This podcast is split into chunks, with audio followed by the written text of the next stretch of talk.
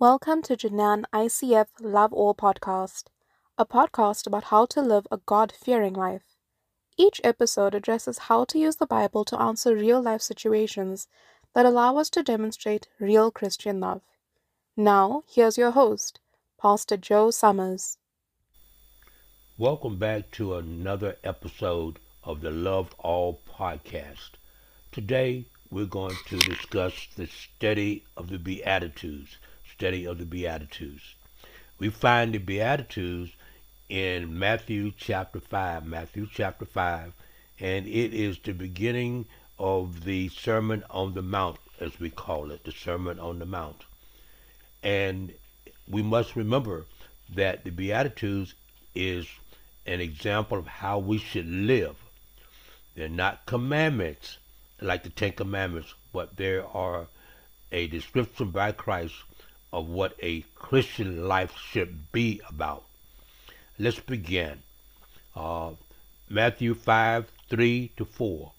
Blessed are the poor in spirit, for theirs is the kingdom of heaven. Blessed are they that mourn, for they shall be comforted. Uh, have you ever gotten some bad news or had something happen in your life that caused you to feel overburdened?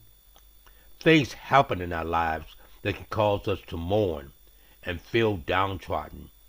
And we see no way out, but we must not lose faith. For this scripture reminds us that there is hope.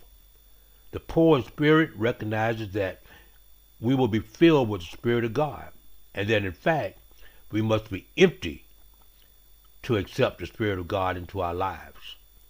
The Greek term for that is ptochos, P T O C H O S, which means entirely dependent on the grace and mercy of others. We should understand, and we must understand, that our hope is not in our own deeds, but in the grace and mercy of God. So that is the blessed of the poor spirit. Again, having a spirit that is that is so downtrodden that we feel like there's no place to go. But we know that we can always go to God uh, when we feel that way. And when morning, and the morning is two things, by the way. Uh, first is the morning is when we are sad for an action that we have occurred, uh, that has occurred. Uh, and then when we sin and we do something that's wrong, uh, we should be mourning our actions and saying that that is not something that we want to do. Okay, again, so that is uh, again poor spirit and mourning. Uh, the next, Matthew five, five to six. Matthew five, five to six. Blessed are the meek, for they shall inherit the earth. Blessed are they which do hunger and thirst after righteousness, for they shall be filled. Many people try and equate meek with weak, but that is far from the truth. Meek actually can be a synonym for strong. It takes a strong person to resist retaliation when faced with a formidable foe. It takes a strong person to turn the cheek when confronted. Christ defined meekness when during his trials he never fought back or tried to refute the false allegations. It is said that only the strong survive, which may be true, but in reality, strong is not defined by the size or strength, but by those who are most, so, most social and most ethical. Those who strive to hurt others will not survive. Righteousness simply means being like God. We must strive every day to have a hunger and a thirst to worship, praise, and emulate God. We should yearn to be as close to God as we can and to live a life that meets His standards. So again, never be afraid to stand up for what is right. But that does not mean that you're not meek. You stand up for what's right. You always stand up for what's right. But that does not mean that you're weak. You, that means that you are strong, standing for what is right. The next is Matthew 5 7. Matthew 5 7. Blessed are the merciful, for they shall obtain mercy. This is the first beatitude that demonstrates how we must treat others. Mercy is given even when it is not deserved. We can do nothing to earn the mercy that God has given us, and likewise, we must show that same mercy to others.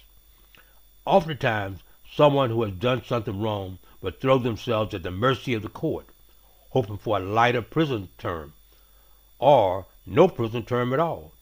The judge then decides if he or she will grant mercy, depending upon the court's findings. While the judge looks at the crime committed, God does not. God does not look at the sin or even the number of sins.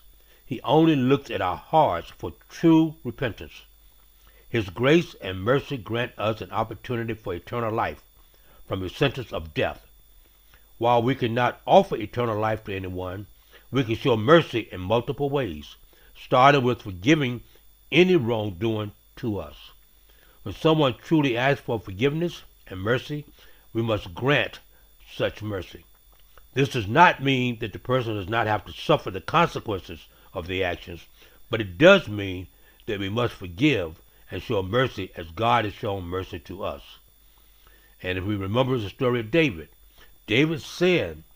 David asked God for forgiveness, and God forgave him and kept him as a man after his own heart. But David still had to suffer the consequences of his actions. We cannot evade the consequences of our actions, but we can receive the mercy of God by having the opportunity for eternal life. Just as God forgives us, we have to forgive. Just as God shows mercy to us, we have to show mercy to others. Matthew 5 8. Blessed are the pure in heart, for they shall see God. God looks at the heart and not the outward appearance. Whatever we do, whatever we say, comes from the heart. Sometimes people say it comes from the brain. It does not. It begins in the heart. And then it comes then it's filtered through the brain and then comes out. But it, it starts from the heart. So we need to have a pure heart. Okay.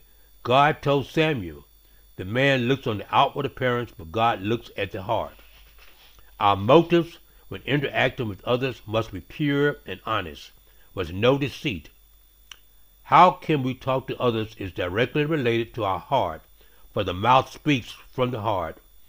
In Hebrew, the heart is not a body organ, but feelings and thoughts. So it is important that one would have a pure heart that controls all that we do. An unclean heart is full of deceit and sinfulness. Psalms 51:10.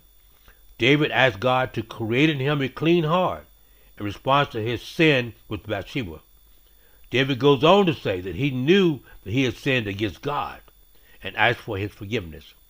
David knew the need not to just ask forgiveness, but to remove sinful thoughts, thus asking for God to give him a clean heart.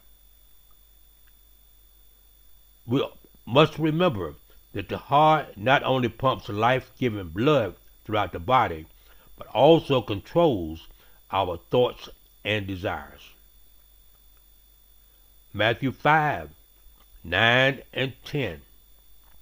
Blessed are the peacemakers, for they shall be called the children of God. Blessed are they which are persecuted for righteousness' sake, for theirs is the kingdom of heaven. Matthew chapters 5 to 7 is said to be the Sermon on the Mount again because it is an extended series of lessons from Christ that will set the stage for his stay here on earth.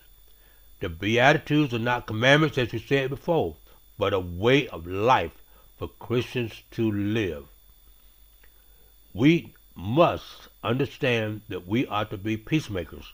Now, peacemakers means also being careful of what we say and when we say it. If we're sitting at the table and someone is talking about someone else that is inappropriate, then we should not sit there and just accept it. We should say, I'm not a part of this. This is not who I am. That does not represent Christ in my life, and I don't want to participate in this conversation. And if the conversation continues, then you should leave.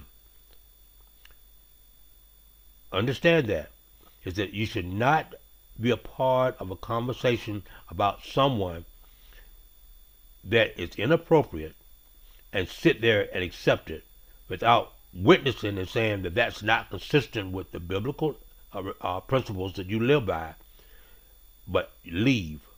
That's that then reflects that you are in fact a peacemaker. We must remember that we are Christians, which means we are Christ-like. Okay, Christ-like, which means that we accept the, this lifestyle that Christ has given us.